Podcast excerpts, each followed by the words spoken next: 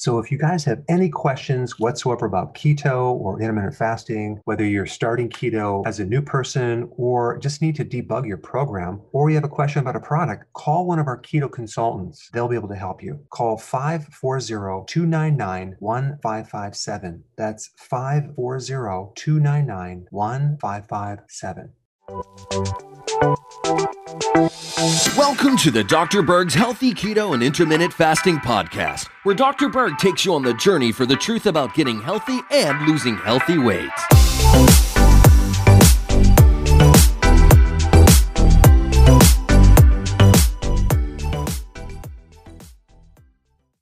Hey, I'm back, and in this video, I want to share with you the simplicity of why people can't lose weight using these simple batteries right here. So over here, we have a very large battery, okay? This would be equivalent to your fat, okay? An average person who is not overweight is carrying around about 100,000 calories of potential energy. A person that is overweight or obese is carrying probably double that, 200,000 calories. I think that's like 13,000 grams of fat, okay? Now, over here, we have a smaller battery or energy storage. This is called glycogen. This has 1,700 calories of potential energy. So we've got 100,000 to 1,700. And then we got this tiny little battery, which is carrying around about 15 calories, okay? About four grams of sugar in your blood. It's like one teaspoon of sugar right here for the blood sugar to be normal. Okay, of course, an average person is consuming a lot more than that, but these are the three types of fuels that you're actually running your body on. Now, wouldn't it make sense that you'd want to tap into fat?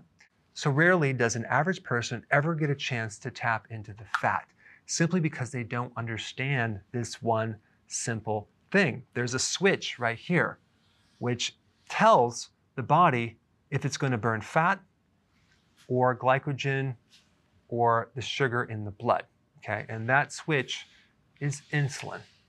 If insulin goes up, okay, this becomes blocked and you're only using this right here.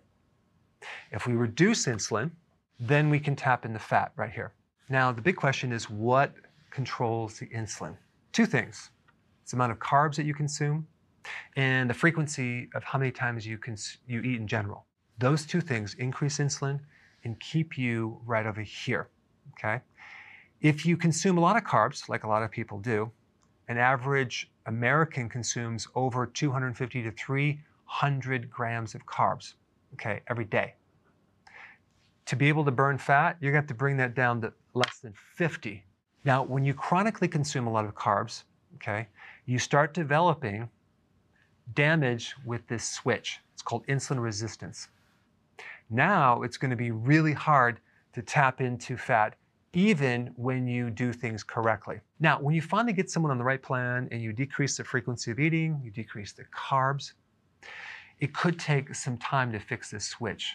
Okay, it could take a month, could take six months or longer. The key is sticking to it until the switch is fixed so you can eventually tap into the fat. And this explains why it takes some time with certain people to really tap into the fat, simply because they have a lot of insulin resistance because they've done the carb thing chronically too long. The best thing to do is to focus on other indicators of health because it's get healthy to lose weight, not lose weight to get healthy. I'm talking about your cravings and your hunger. If that's going down, if your energy is going up, then that means it's working. All you have to do is give it more time. Now, for those of you that are new, I put a link down below of exactly how to combine lowering your carbs and not eating so frequently. It's called healthy ketosis and intermittent fasting. So click the link down below, study it, learn about it, apply it, get the results, but make sure that you focus on getting healthy first before you start losing the weight. And that way you won't set yourself up for a failure. Thanks for watching. So if you want more knowledge on how to create a healthy body, Subscribe now and get daily notifications. Hey guys, I just want to let you know I have my new keto course just came out. It's a mini course. It covers all the basics and how to do it correctly. You can get through this in probably 20 minutes at the very most. So if you're interested, click the link below and get signed up now.